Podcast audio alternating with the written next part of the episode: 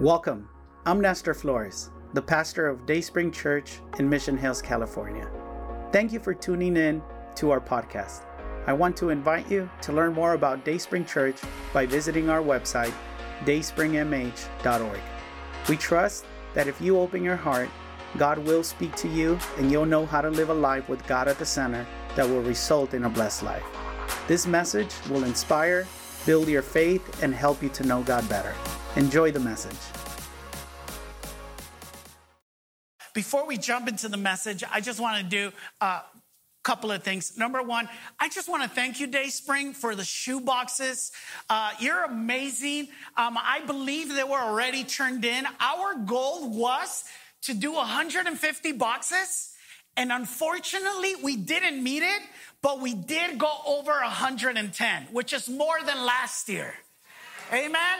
So thank you to every single one of you that, that turned in a box. I know that, that they could be a little bit of a cost, but it's worth doing it. Amen. Um, so thank you for making Christmas wonderful to some kid in a third world country.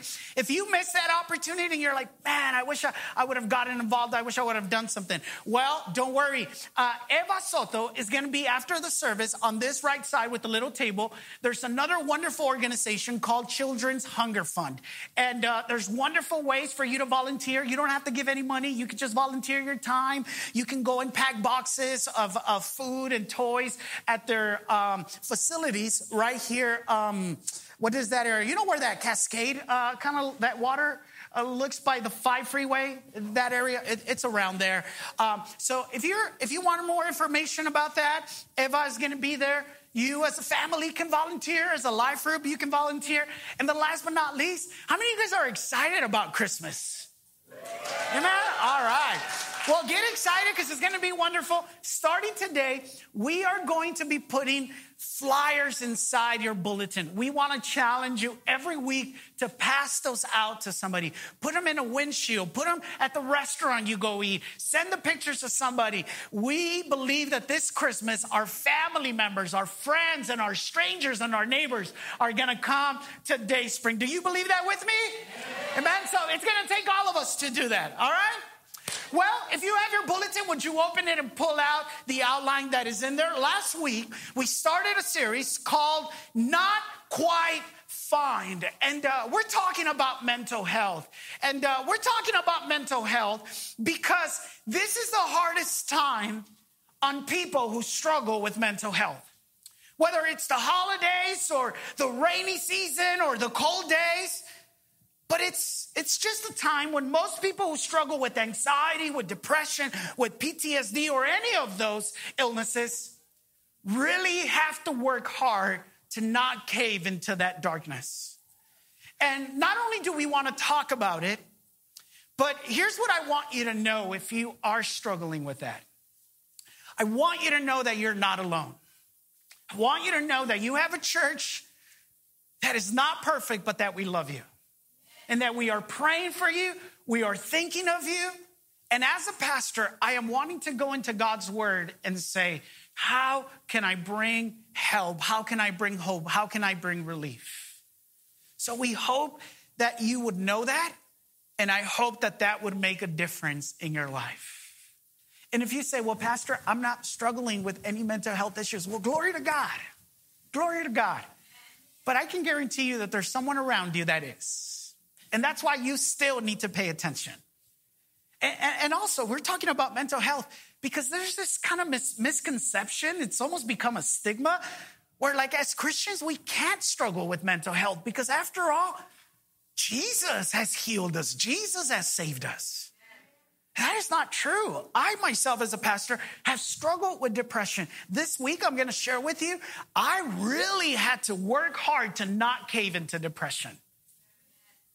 You know?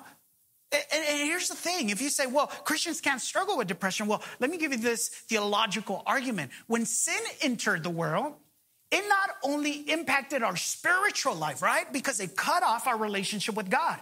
Not only did it impact our physical life, right? Because now we get sick, now we die, and that was not God's original plan.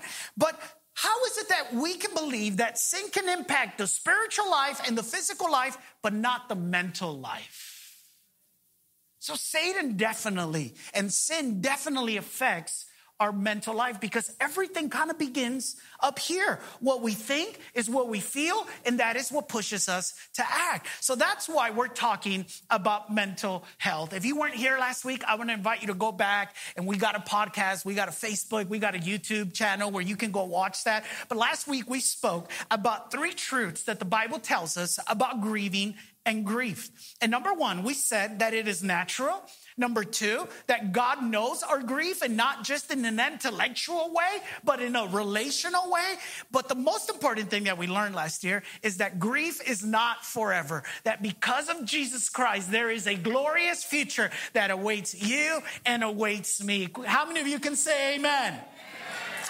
So, after today, we're only talking about mental health for two Sundays because what we're going to do starting Tuesday, November 28th, on Tuesdays at seven o'clock, we're gonna have Melissa. She is a licensed therapist. She's gonna be here. She's gonna lead a support group. It's free. I don't know if you've ever gone to therapy, but it's not cheap. That's why many Hispanics don't do it, right? We buy other expensive stuff, but we're not willing to take care of our mental health. It's gonna be free. You can invite anybody. You can come. You can bring your suegra. You can bring, just don't bring your side chick, okay? Because you'll get in trouble. No, I'm, shouldn't have a side chick. I'm trying, I'm messing with you. Is that all right? I'm playing with you because I see you guys a little too serious. You can bring anybody except your side chick because you don't have one, okay? You, you shouldn't have one. So that's going to be on Tuesdays, and it's going to be three Tuesdays. She's a licensed therapist. She was part of our church, and she's going to be coming back to do that. Today, I want to talk to you about holding on to hope, and I want to talk to you about how to handle how to process grief. Last week we talked about what the Bible says. Today we're going to talk about how to handle that. And I want you to go with me to 1 Thessalonians 4:13. This is the verse that we looked at last week, and we're going to look at it again today, and it's going to make a lot more sense today. And look at what it says. Paul writes, and he says, And now, dear brothers and sisters, we want you to know what will happen to unbelievers who have died. And the reason Paul's talking about death as he talks about grief is because death is the biggest cause of grief, but it is not the only cause. We can grieve when we lose a friendship we can grieve when we lose dreams. We can grieve when we experience any kind of loss in our life, not just a physical death of a loved one. But that's what Paul is talking about. And he says, believers who have died. And look at what he says so that you will not grieve like, like people who have what? No hope. Let's pray and then we'll jump into today's message. Heavenly Father, we thank you for this wonderful morning. We know that you are with us because you never leave us, you never forsake us. So, Lord, we invite your manifested presence among us. While you're always with us, your manifested presence isn't always manifested. And as we've gathered to seek you, to worship you, to learn about you, we pray that you would move among us. Lord, there's hearts dealing with different things. There's hearts that are hanging by a thread. There's hearts that have given up. There's hearts that are beginning to struggle. There's hearts that are beginning to want to hope. There's hearts who have just gotten a breakthrough. And Lord, I know that regardless of where in the spectrum we are, you are the one God who holds every single victory as we've sang today. So speak to us, minister to us, but most importantly, change us. We pray this in Jesus' name. Amen and amen. If you, uh, if you decide to walk with the Lord and to develop a relationship with God, it's only going to be a matter of time before you are disappointed by God. And I'd hate to tell you that, but that is the truth. It's only a matter of time before you get in a fight with God, before you argue with God, before you get to the point where you say, God, what are you doing? I don't understand this. I thought you were different. I thought that things would be different. And if you do, if you ever are disappointed with God, if you ever have to wrestle with God, if you are ever confused by God's ways, I want to tell you that you're not alone, that you're not the only one. And not only are you not alone, but you are in great company when it comes to men and women in the Bible. Because truth be told, we are all, we all wrestle with God at one point or another. And perhaps never more than when we experience pain, loss, and grief. God, why? God, how come? And what I want to do today is I want to look at Habakkuk. Because Habakkuk experienced some of the things that you and I experienced. And some of you are saying, Who is this Habakkuk? Is he a Jedi? Is he like some kind of Disney character? No. Habakkuk is one of the minor prophets of the Old Testament. And he's got a really tiny, short book in the Bible, but he's got some wonderful stuff to say to us, especially about grief. And Habakkuk is the ideal person to look at today because when you're wrestling with God, you got questions. And Habakkuk had questions too. In fact, here are two in particular why and how. Would you look at it with me? Look at what Habakkuk asked in the first chapter, verse 2. And he says, How long, O Lord, must I call for help? You've ever felt like that? How long, Lord? Before this darkness looms in my life? How long, Lord, before I still feel this way? How long, O oh Lord, must I call for help? And look at this. But you do not what? Can I stop right there? The Bible tells us that he listens and he's attentive and that he knows our needs before we even utter them. So, how is it that Habakkuk can say, Hey, I call for help, but you don't listen? Because isn't it true that although God always listens, sometimes it feels like He's not listening? How long must I call for help, but you don't listen? Violence is everywhere. I cry, but you do not come to what? Save me. Can you, can you, can you identify with him? He asks, How long? How long, Lord, before you do something? And maybe for you is how long, Lord, before I heal? How long before that door is open? How long before I don't have to hurt anymore? How long before I can get over it? And he doesn't only ask the question of how, but in verse three, he asks the question of why. Let's read it with me right there in your outline. Look at what it says. He says, Why do you, do you make me look at injustice? Why do you tolerate wrongdoing? Destruction and violence are before me. There is strife and conflict. What? Abounds. Aren't those the questions we have? How? Why? Why now? Why this way? Why to me? Why didn't you stop it? Why didn't you heal them? Why didn't you prevent it? And see, Habakkuk asked these questions because of the way he felt. And we are led, he lets us into how he feels in chapter 3, verse 16. Look at what it says with me. He says, I tremble inside when I hear this. My lips quiver with fear. My legs gave way beneath me and I shook in terror. I will wait quietly. Look at this. This is crazy. I mean, some of you can identify with this. I will wait quietly for the coming day when disaster will strike the people who what? Invade us.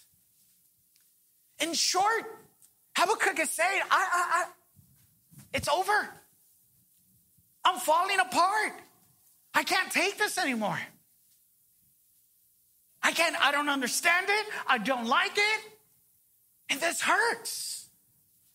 And one of the things that I would want you to hear me to, this morning godly men and women can still hurt and hurt deeply. Did you hear me?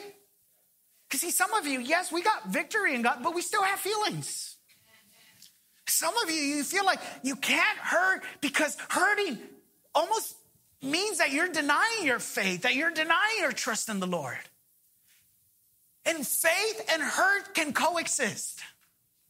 And godly men and women in the Bible and in today's church also hurt and hurt deeply. Now, why is Habakkuk hurting? Well, here's what you need to know uh, about the context. God is going to bring judgment upon his people because they are idolatrous and rebellious. And for such a long time, he kept calling them and inviting them, Come back to me. I am the only Lord. Worship me, serve me. And his people were rebellious. So God had enough, and he's going to bring judgment upon them. And not only is he going to bring judgment, but the crazy thing is that God is going to use the Babylonians to bring about that judgment. And here's the kicker the Babylonians were worse people than the people of God. They were more religious, they, were more idolatrous, they were more rebellious than the people of God. And Habakkuk is wrestling. He is struggling with this idea, with this way of God. He does not understand God's perspective. He does not understand God's ways. He does not understand God's mind. Wait a minute, Lord. Number one, you're going to bring judgment? Really? Can't you be a little bit more patient? Can't you just wait a little bit longer? And if, and if you can't wait, why, why do you have to use the Why not better people than them? And Habakkuk asks how and why. You got to know that God can handle your questions, as ugly and as painful as they may be. God is not shocked by them. I didn't know you felt that way. He knows and He welcomes it. And when you're grieving, you got to know that God can handle your complaints. God can handle your lack of understanding his ways and his thoughts. And Habakkuk races them, and God doesn't rebuke him for them. But how does Habakkuk deal with it? What does he do?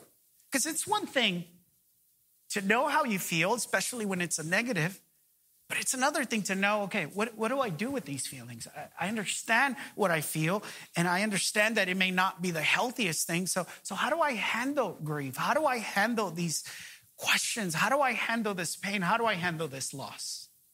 Well, Habakkuk's going to tell us how. But before we look at what he did, I want us to look at three other ways that secular psychology, that secularism tells us to do to handle grief.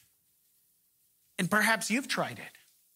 And I want to say very respectfully that while they may work for a way for a time, they are not the answer. So let's look at the first three, and then we'll look at what Habakkuk uh, did. The first way you can deal with grief is resignation. Is resignation. Would you fill that out in your outlines? What is resignation, Pastor Nestor? Well, resignation is saying, Well, I accept what happened or is happening, and this is my new reality. Perhaps you've said it this way It is what it is. It will be what it will be.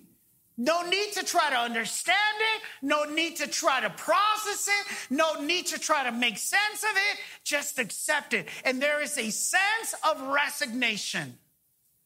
Now, there's a character in the Bible that illustrates this resignation.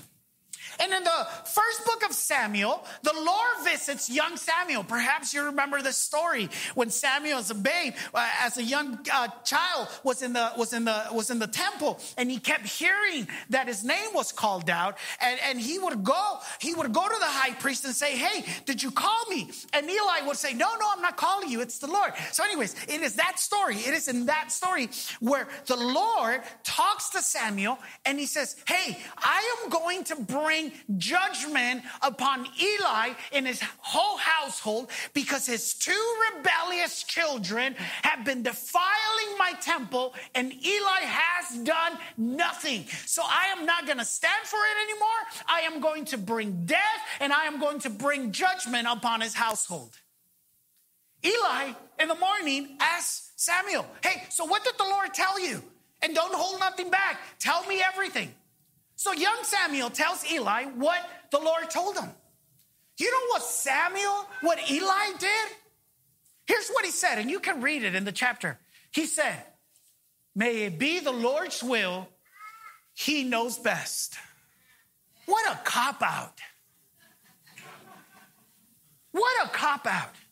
Instead of saying, No, I'm their father, I need to do something, I need to be pregnant, he resignated and he said, It'll be what it'll be. It's ugly, it's horrible, but I mean, none of us, I, I, I don't know, I hope none of us would would get the news that God is upset at our children and that he's going to kill them and be like, "All right, Lord, take them. I got I got another one anyways."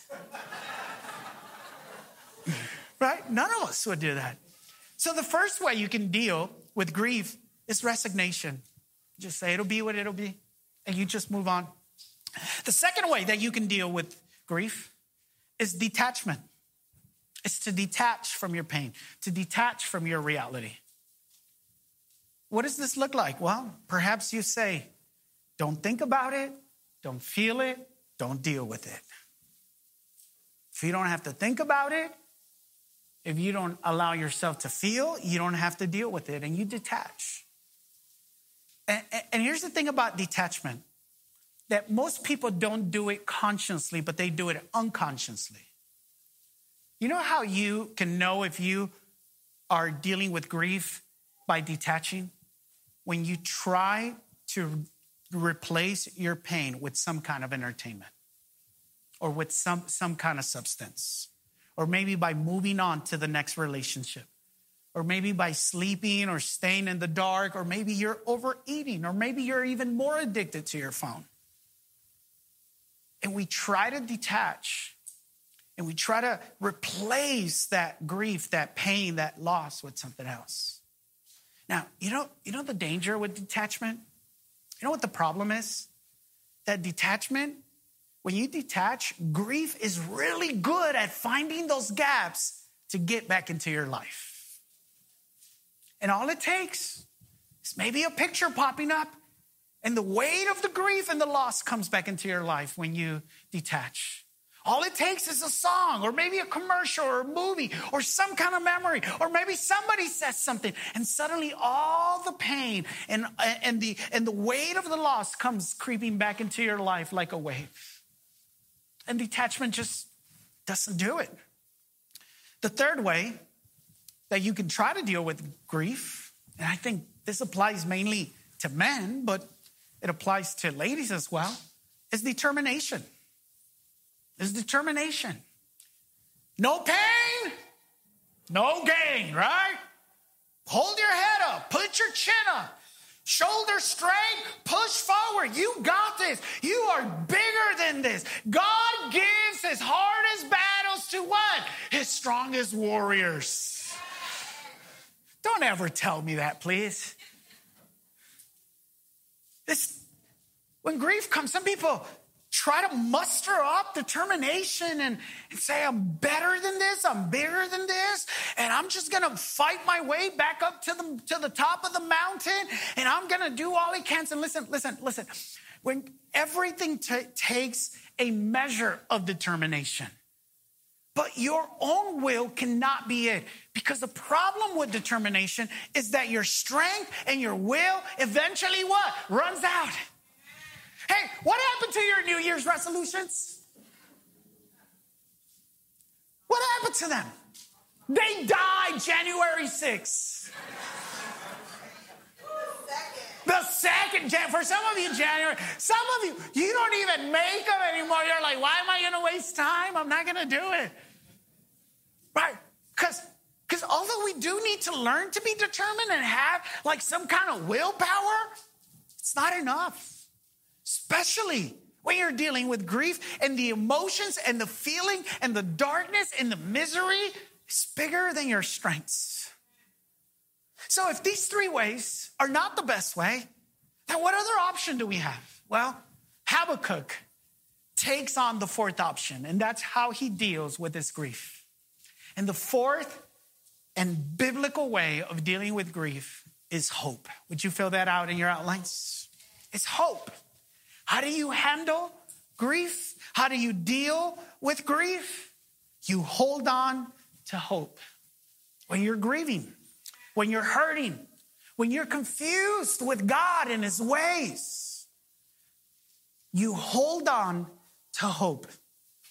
Look at the last verses of Habakkuk's book.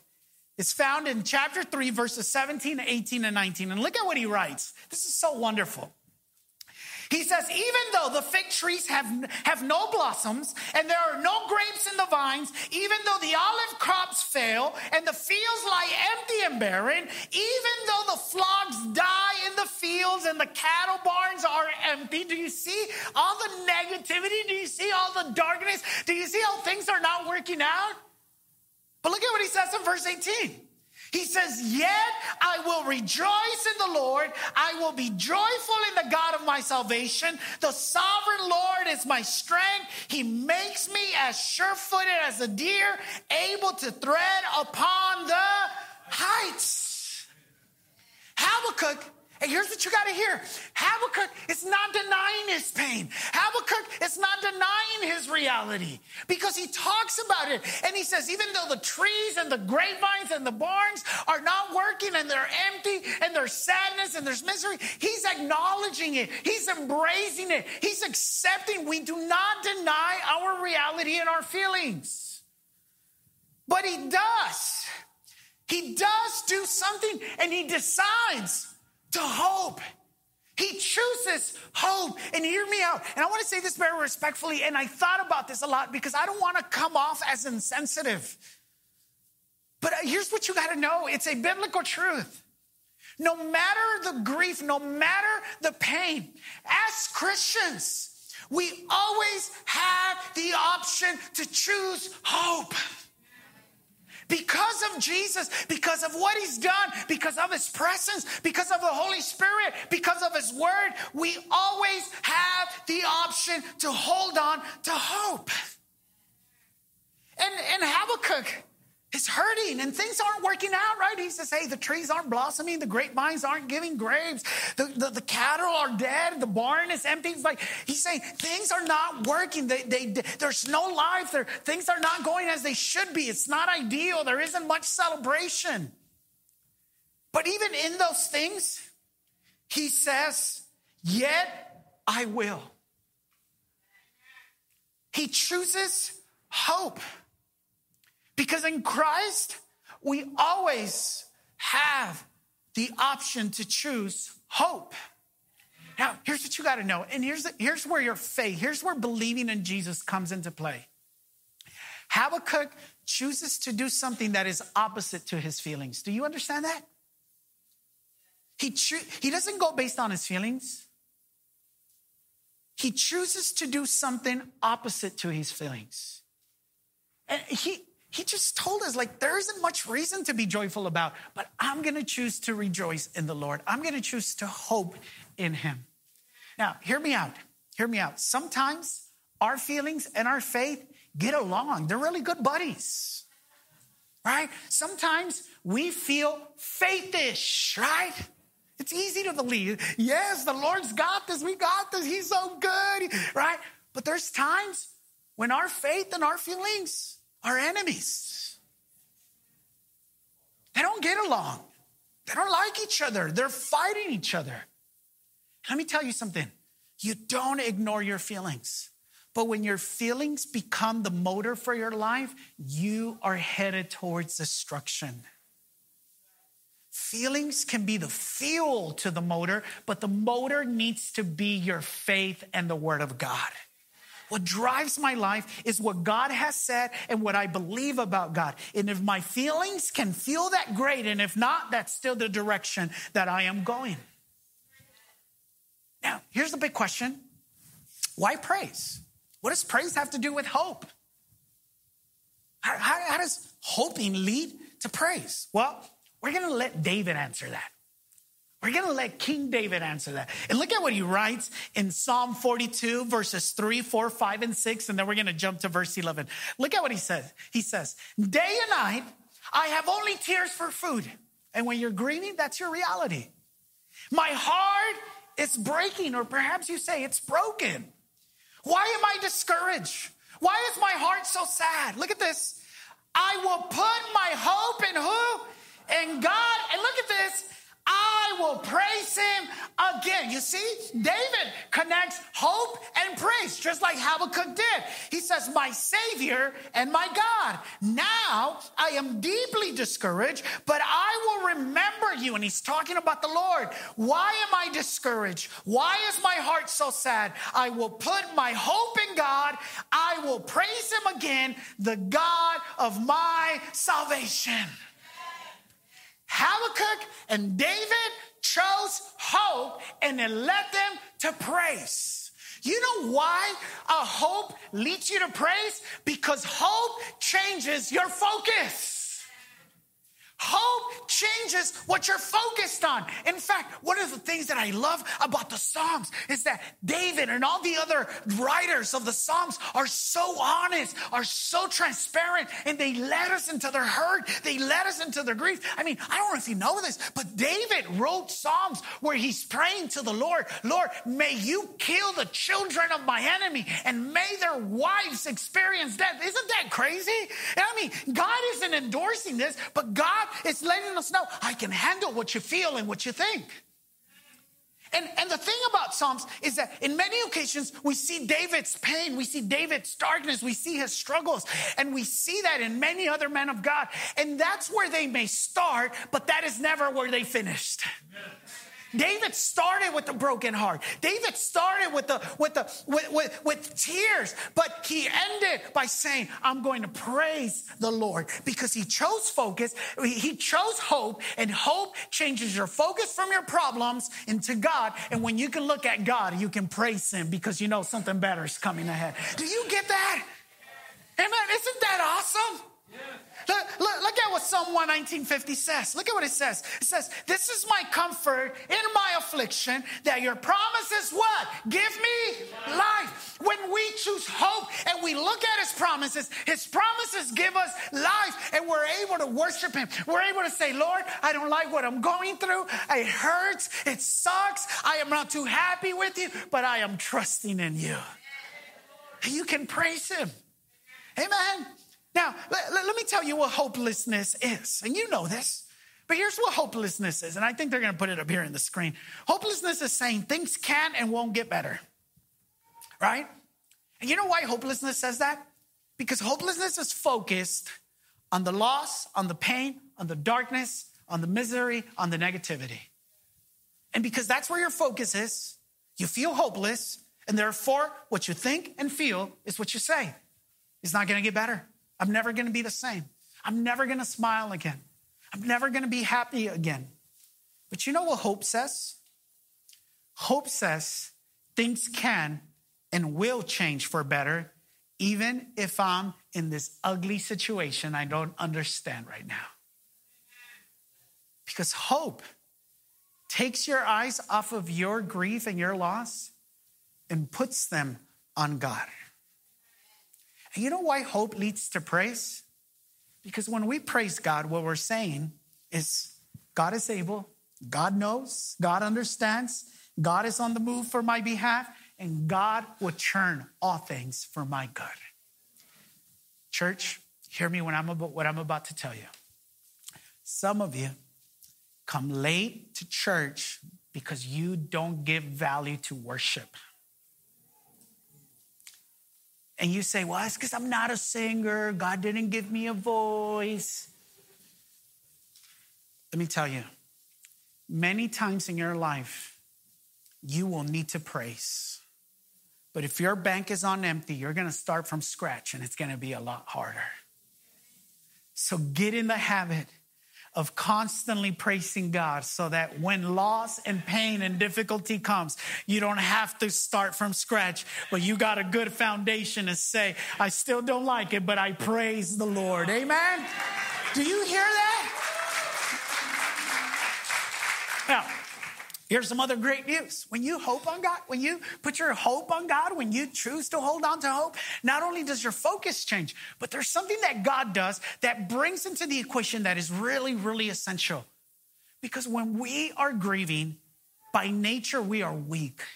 We don't want to eat. We don't want to talk. We don't want to go to work, not because we're lazy. We're just weak. We don't feel like praying because we're weak. We don't feel like talking to other people because we're weak. And when you're weak, what you need most is strength, which is what God provides. Look at what Habakkuk says in verse 19. He says, The sovereign Lord is my strength. He makes me a sure footed as a deer, able to tread upon the heights able to tread upon the heights. Now, listen, he's talking about being sure footed as a deer. I wanted to look for a video. My kids and I, we love watching animal videos on YouTube. And uh, we, we watch some of these goats and deers that are able to be like on high mountains in the smallest cliffs. They can, they can stand and jump about in, in, in very confident ways. In fact, one of my favorite ones, it was this deer that was being chased by, by a white leopard or a white, one of those cats, right? And the deer went into the cliff because the, the, the cat was not able to follow him there. And what Habakkuk is saying here, he says, when I choose hope, not only am I able to praise him, but suddenly his strengths become my strengths and he makes me a sure footed as a deer. Now, why would Habakkuk speak about a deer? Here's why because grief is like a mountain. Grief feels like a mountain. And that's why David also said, even though I walk through the valley, the bottom of the mountain, right? Even though I walk through the valley of shadow of death, I will fear no evil. But Habakkuk is also talking about being as sure footed as a deer because grief feels like a mountain. And see, here's the thing when we're dealing with grief, what we want is for God to wipe out the mountain. And let me tell you, sometimes he's too good that he does. He'll wipe the mountain out. But other times, he won't wipe out the mountain, but he'll work on our foothold so that we're able to climb that mountain. And he does that through his strength because hope not only gives you a reason to worship, but hope also brings the equation of God's strength into our life. I don't know if you ever thought about this, but whenever you go over a bridge, there's a danger under the bridge. In fact, I want to show you a picture. I think there's a picture of here. The bridge connects two points with a danger in the middle or an obstacle in the middle. And when you're grieving, you're on one side. You obviously want to get to the other side where you're feeling normal, where, where, where, where you're feeling better, where you're able to function. And it is hope and strength that provide that bridge so that you can go from one side to the other side. God won't always wipe out the mountains, but He'll always strengthen your footwork so that you're able to climb over the mountains. In fact, that's kind of what Isaiah had in mind. Look at what Isaiah says in Isaiah 40, 29, 30, and 31. This is a very familiar passage to many of us. Look at what he says. He says, He gives strength to the weary and increases the power of the weak. Even though youth grow tired and weary, and the young men stumble and fall, but those who what? Who hope in the Lord will renew, will renew their strength. When does the strength is renewed? When we what? When we hope. And, and, look at what this hope does. It says they will soar on wings like eagle. They will run and not grow weary. They will walk and not faint. Because that's what holding on to hope does. Now, holding on to hope is a challenge, but it is always possible. Detachment won't do it. Determination won't do it. Nothing else will do it like hope will. When you say, I believe you, Lord, I trust you, I don't understand it, but my eyes are upon you, suddenly your focus will shift from your loss to, to who God is, and praise and strength will enter the equation. So if you're grieving, I told you last week, take your time to grieve. Take your time, but don't stay in that dark place. You can grieve and hope. Because that's what First Thessalonians tells us. Paul says, We don't want you to grieve like people who have no hope. Grieve, but also hope. Mourn the loss, but also know that something's better is ahead. Your best days are not behind you, but ahead of you. So that's how you mourn, like people who have hope. Because you look to God and you give Him praise, and He gives you strength. Amen? Now, I'm done, but I want to say a couple of more things. So I'm really not done, okay? If you're grieving, if you're grieving, because eh, I, didn't realize till I got into this that I should have made this like a whole month series. There's so much to talk about, right? But we want to get into Christmas next week. We're going to start our Christmas series next week, okay? Um, but if you're grieving, there's, a, there's two other things that I want to say to you. I want to say to all of us. Because again, grief doesn't just come when we lose a loved one. You go through a divorce. There's, there's, a, there's a sense of grief. When your parents kick you out or they move to another state, there's a sense of grief, right? When you don't get accepted into the college you wanted or when you're not able to have kids, there's a sense of grief. So it's not just the death of a loved one, but in any kind of grief, you need to hold on to hope. But here's the second thing you need you need God's people. You need the people of God. Hear me out. This bunch of group of people here, we're really good looking, but we're not perfect. Okay? Or am I the only good looking one? No? So you're with me? Okay, I'm just checking. I'm just checking.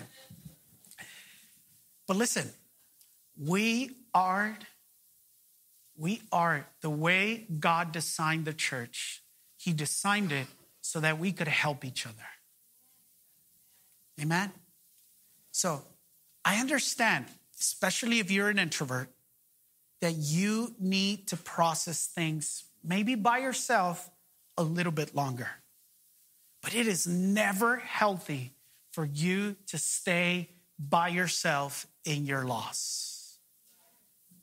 This week, um, last Sunday after church, we right after church, we loaded our car and we drove down to go see my dad. Lorena, the kids, and my sister Katie came with us, and we had a blast out there. Um, it was it, it's always a quick trip that where we go. We we leave Sunday, come back Monday, um, and every time we leave, it is so hard because when my dad knows that the time is getting that is approaching for us to come, he starts getting really sad and really down. And if you know my dad, he cannot hide his feelings in his face. Right? He, you could always know when my dad's feeling by looking at his face, you know? Um, so I always try to, you know, be the strong one, right? Um, but this time, as I was driving back, this deep sense of sadness just kind of came over me. And it stayed with me for about two days. In fact, on Tuesday, when I came to work, I text Lorena, I was already here at, at church, and I text her and I said, Hey, I just want to tell you I'm not okay. And she's so wonderful. She said, Do you need something? Is there something that I could do? And I said, No, not right now. I just need you to know I'm not okay. She said, Can I ask why? And I said, Yeah, yeah, sure. It goes regarding my dad. And she said, Okay, I got it. And that helped me a lot. But not just that, on Wednesday, I found, uh, I found out some information that was really shocking and heavy to me. And um, I didn't know what to do. It really came as a shock. And I know you're wondering, are you going to tell us? No, I'm not going to tell you, okay, what it is. Don't be a chismoso. and um, like I was already feeling down, you know? I was already feeling down. And then I find this out, and it just felt like somebody pulled the rug under my feet. And I didn't know what to do. And I wanted to call my good friend Manolo, but you know how he's always saying that, like, I don't run with him anymore? That's his story. That's his story. I call it, he's not here, so, so I'm gonna take advantage of that. He, I call him, I invite him, and he doesn't, no, you're too fast for me, you're gonna leave me behind, you know? I, I'm still invited. But, anyways, I was like, yeah, he probably is watching. I hope he is watching. He's not watching. I think he's, how many of you guys want to make a wager he's not watching? He'll watch later, but he's not watching. I don't know if some Gonzalo, let us know if he's watching online, if he makes a comment or something. Um, But anyways, everybody's now, now you guys are gonna go check. Huh? My gosh, if you were only that good about sharing Jesus, jeez. Anyways, um, so I don't know why I couldn't call him, and I didn't know who to call, but I knew I had to call somebody. I have a really good friend. His name is Eric Johnson. He's an African American pastor, been a blessing to my life. And I called him, and he heard me, and I shared with him. And he said something to me that stayed with me.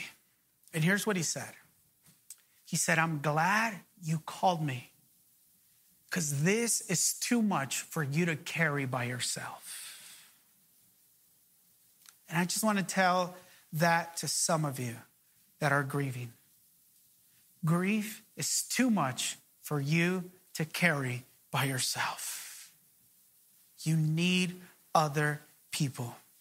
We are commanded, in fact, look at what the Bible says in Romans 12 2. Be happy with those who are happy, and be sad with those who are sad. And maybe you're saying, well, Pastor, what do we what what do we tell those people that are grieving? Don't tell them anything. When people are grieving, they don't need your words, they need your presence. Show up with the coffee, show up with the donut, show up with something, but just show up. Text them. I, listen, I just want you to know I'm thinking about you. I'm praying for you. And if you need me, I'm here. That's all you need to do. People that are grieving do not remember what you said, they remember what you did. Be present. And the second thing I just want to say, the second thing, number one, you need other people. And the, the second thing I want to say is that some grief requires professional help. And there is nothing wrong as Christians going to get professional help. I see therapists. I have spent time talking to professionals because listen, if you ever like find out that like your liver isn't working, I hope you call me to pray for you, but I hope you don't expect me to do the surgery. You get where I'm going? Right? Because just like when you're sick, you pray, but you still go to the doctor. When you are dealing with mental health, you pray, but you still go see a professional. Amen? So, would you give the Lord a round of applause? Okay, last thing. Last thing, and I'm done. I'm done because I know we got the kids that are going to do something. Hebrews 6:19. We have this hope as a what? As an anchor for the soul, firm and secure. Hope is our anchor. Hebrews 10:23.